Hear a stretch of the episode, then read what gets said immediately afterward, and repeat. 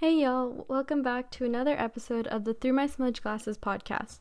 If you haven't been keeping up with us, then you wouldn't know that this is actually our 10th episode. Yep, we have released over 10 of these, or about 10 of these, and this milestone is exciting but only the beginning.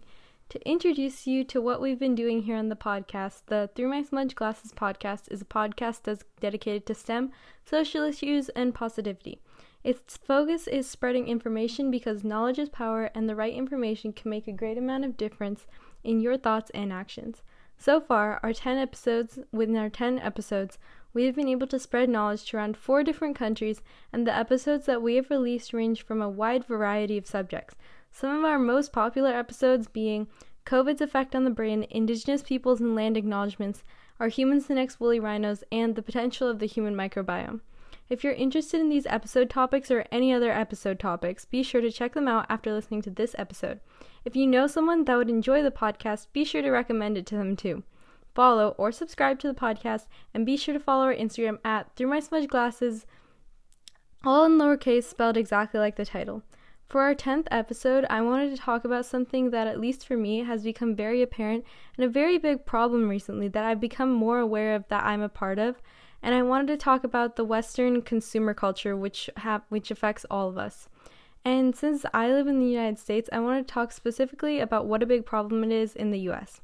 It's really important to be aware of what consumer culture is and be aware of how your actions can make change in that way. So keep listening to find out more.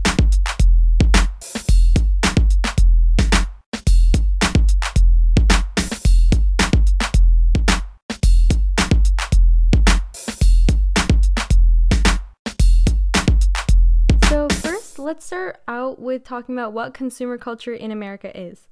As the Industrial Revolution began to really grip America, the concept of making your own belongings basically flew out the window. Humans went from times when they made their necessary items to having small stores where they could get small amounts of items that they needed to a system that is more similar to our system of having mass amounts of materials at an easy distance. This is important because as the amount of things that people were buying increased, the amount of materials being produced also increased. The supply always meet, rises to meet the demands. This led to a problem because as Americans' demands grew, we reached a point where the amount of things that we bought was an outrageous amount to what we actually need. This happened as a result of a cultural shift as well. Whereas previously the wealth of material goods were determined by the amount of time and effort was put into the good, now that has completely changed with the way our society views our consuming. The way we determine the value of what we are buying now relies on three basic principles consumption, leisure, and material abundance.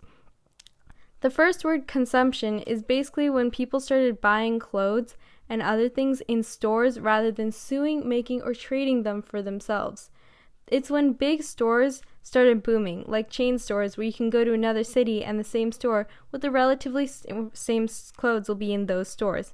When shops started to become the only place where people bought materials, and especially on such a large scale amount, this is when companies who owned those stores started producing more things and those things being generic.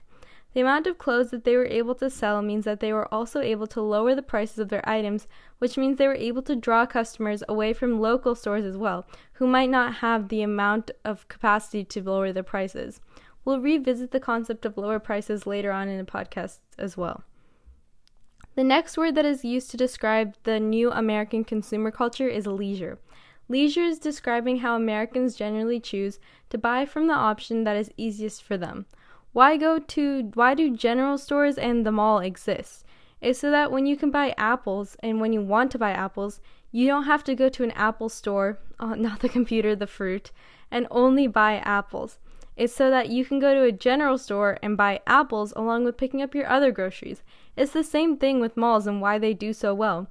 Why would you want to go to a different store for your clothes, shoes, and other materials when you can go to one place for all of them and get some great fast food along the way? The closed stores also help increase profit for each of those stores and they work as together to create a greater profit for all of them. Amazon is the frontrunner of an example of how and why leisure is such a surefire way to get a business up and running and to get consumer, consumers to immediately like it. The leisure that comes along with Amazon and other online stores is unparalleled. You don't have to do anything but click a button from your house and just wait and in most cases, you can pay extra money if you don't even want to wait. The last word is material abundance. Material abundance is the amount of materials stores make. The crazy amounts of clothing and other materials, such as produce that manufacturers make, mean that Americans don't really buy things that are not always readily available to them, unless they are making highly, unless they are trying to get highly coveted things such as designer brands. This makes it harder for smaller businesses to draw in profitable customers amount because they do not always have the accessibility that many Americans are looking for, further supplementing these big, huge brands. So, just a little review. What does American consumer culture mean? It means it means it, it, describes Americans always buying a large amount of material things according to the leisure and material abundance of them, but also not really using the materials long enough to justify the amount that they buy.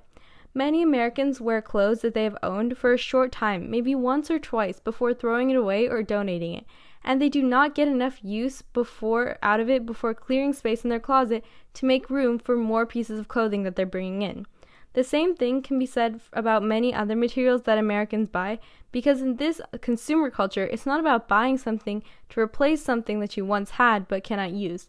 The mindset has shifted to only praising things that are new or valuing things that is new. And this mindset can create a really wasteful kind of way of us using our materials. This idea that new is always good and wearing something multiple times is a sign that you are not high enough for whatever reason on the wealth status is something that has been only propagated and spread by social media and celebrities. You'll see the star studded populations of America never being seen on carpets or now even in public in the same clothes that they've worn before once. This is something that needs to be promoted more in the media. The stigma that wearing something old or something that you've worn before somehow makes it worth a lot less than when you bought it is a notion that leads to many people not using the worth out of something before giving it away. The first starts the first step starts with social media not stigmatizing wearing the same thing, God forbid, more than one time in your lifetime because that's normal to get use out of a piece of clothing before throwing it away.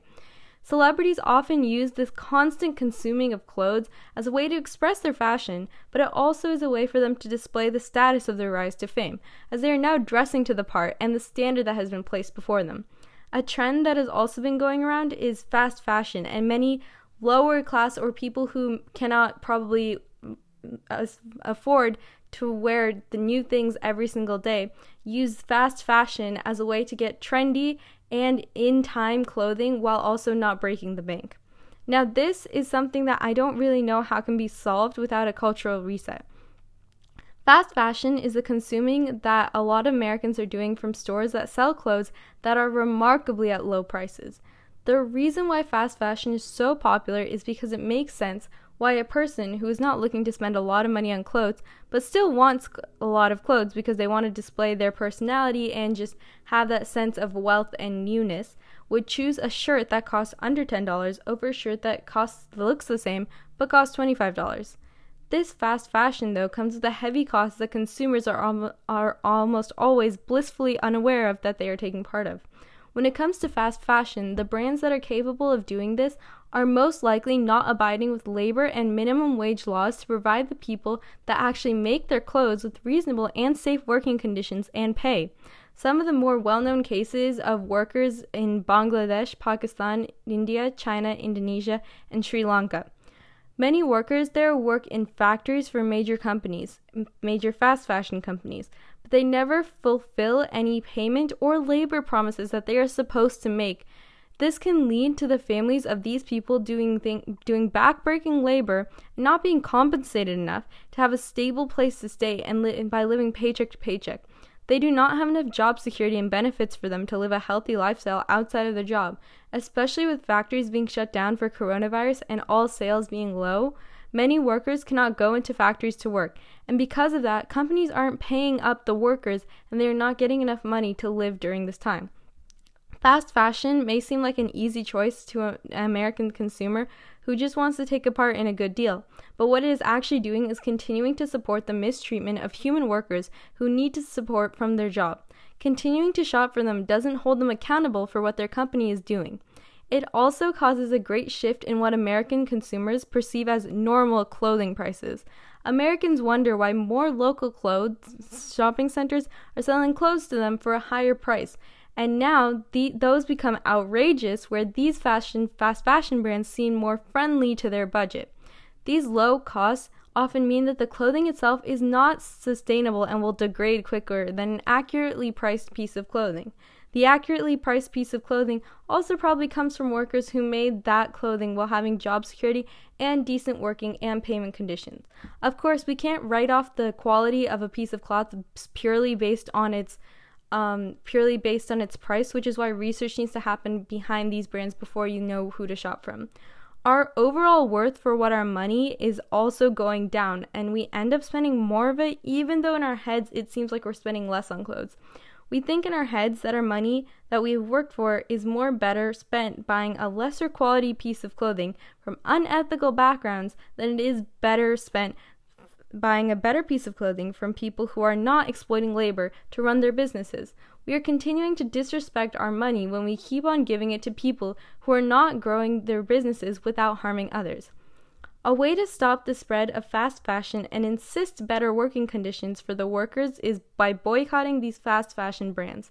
Fast fashion businesses cannot continue to run if they do not have enough of an audience to cater to. There are many websites you can look at to find brands that have sustainable clothing and brands that get their clothing from ethical places. For the workers who need better working conditions, the best way to help is by learning more and then signing petitions and being part of other work that helps support them, such as donations and demanding that companies that have branches that sell clothes where you live fix their working conditions. It can seem hard at first to give up buying the amount of clothes that we are all used to and all are pressured to buy, and trying to shop with more of these things in mind but keep in mind that you decide with your money who are who you are going to support. You hold power to make a difference by choosing where you will spend your money, and trust me, it does make a difference. Another popular trend in clothing that leads to Americans spending without much thought is the thrifting trend that, trend that is going on currently. While thrifting is a great way for people to buy clothes in a sustainable way that doesn't waste as much as regular shopping would, there does come a problem when enough people out of the population who doesn't exactly need to thrift clothes start thrifting. It hurts the accessibility of thrift stores to those who actually depend on the low prices and decent clothing to wear every day.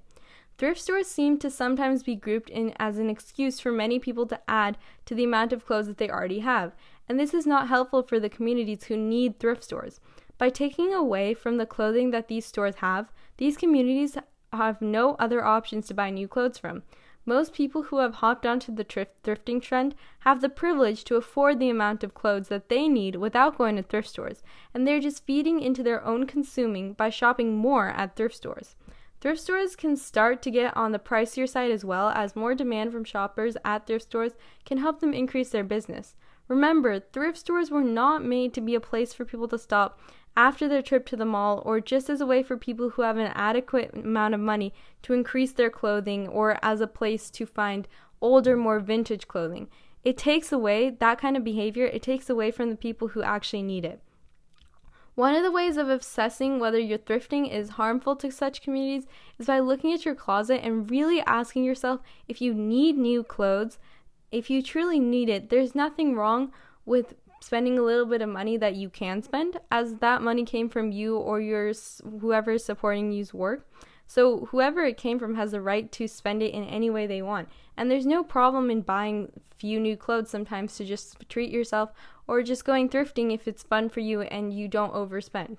A problem arises though when the continuous spending and continuous consuming becomes a habit and it becomes wasteful as we start to throw things away that haven't really reached the limit to their worth. Like I've mentioned in previous episodes, our mindset for how we spend our money needs to shift from thinking that our consuming and throwing away ends with our own actions. Thinking about the bigger picture will tap into our natural human sympathy and will naturally lead us in the right direction. I put together some facts about fast fashion that can help you think about the bigger picture when it comes to who and from where you are shopping. Textile production is the biggest contributor to climate change, and it contributes more than international shipping itself to ship those clothes over to you. People throwing out clothes leads to over $500 billion worth of clothes being thrown out that were still good for use. Most fast, fast fashion brands directly pollute the water because of their waste management system and don't care to change it. And I think that the most important thing to remember is that a lot of these fast fashion brands don't prioritize their sustainability and their contribution to global warming. It's not even the second, third, or fourth thought to them. They don't really care until we show them as consumers that we do care and we want them to as well. Many brands can actually use their sustainability as a marketing strategy, so it's important that you want to be more aware of what you are buying and pay attention to the fine print and really do your research to see if that sustainability campaign is actually sustainable. The Western world puts so much emphasis on new that these biases have become to seep into the way we judge people purely based on their possessions. And I'm not just blaming the problem on the US. Almost all of us have let this mindset influence or control them at some point. Someone could have the capabilities to buy a house three times bigger than the one that they're living in, but they're happy with the size of their house. Another person could have a gigantic house while also being in equally gigantic, crippling debt. The weight that we put onto our possessions and new novel possessions and wealth is a never ending pursuit of something that we can never reach, and is truly wasteful in the way that we are treating the planet by throwing away crazy amounts of things that we buy and the way that we unwittingly support human exploitation. A way to start change of our own, like I said before, is being more mindful and just doing research about how we spend our money. Like I said before, you have power, whether it be from the ideas, people, or brands that you support, and it's the first way you can make change. Okay, so shifting gears a little bit, this week we have another segment of the Q from You segment where we answer one question that is sent in from a featured listener on this episode. This week, our Q from You comes from Manju, so thank you, Manju, for listening to the podcast. And her question was According to you, did the productivity of high schoolers increase or decrease with COVID? This is actually a very subjective question because I would say a high schooler's productiveness can depend on themselves and the situation they're in. First of all, many high schoolers believe that procrastination is their own quirky study technique, and it might not matter to them how they're attending school, they're still going to procrastinate. For others, they might have a better time keeping up with school as they, be, they may be getting more time to work on school, as they do not have to go to many places, so their time management actually might increase. The part of a high schooler's productiveness during whatever school system they're attending that depends on themselves is really up to how well they manage their own time, how they learn best, and how mature their study skills are. Now, for the part of their productiveness that depends on the situation that they're in, this definitely could not be up to them. Many students' responsibilities could be increased during the pandemic as they could need to take care of younger siblings household responsibilities, or work related responsibilities. The increase of these tasks due to p- the pandemic can cut back on the time that they have available for them to work on their schoolwork. I believe that their responsibilities outside of school can really change the way that they are able to be productive with their schoolwork. It's the same thing with the regular school model, except kids have to get used to however their school is changing. And that was just my opinion on answering the question. If you want more information on school systems and COVID, go check out last week's episode that's called Back to School in a Pandemic What to Know, where we talked about all this kind of stuff and how you can be amazing in your new school year.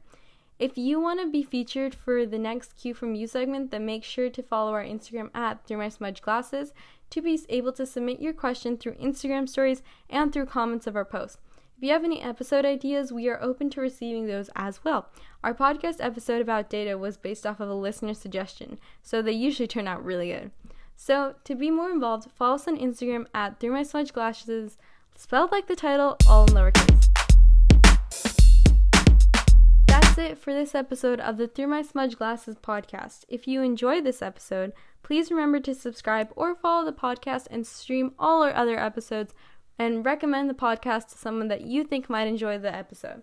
Be sure to follow us on Instagram at Through My Smudge Glasses, all in lowercase and spelled like the titles, to receive notifications about new episodes, get more information on episode topics, and to be part of special segments like the book club and Q from You. If you've listened this far into the podcast, then be sure to go comment a globe emoji if, on our most recent post, and extra credit if you comment on the one that comment the emoji that showcases the continent where you're from or where you're living. Thank you so much for listening to this week's episode of the Through My Smudge Glasses podcast. I appreciate it a lot. Come back next week for our next episode. Thanks. Bye.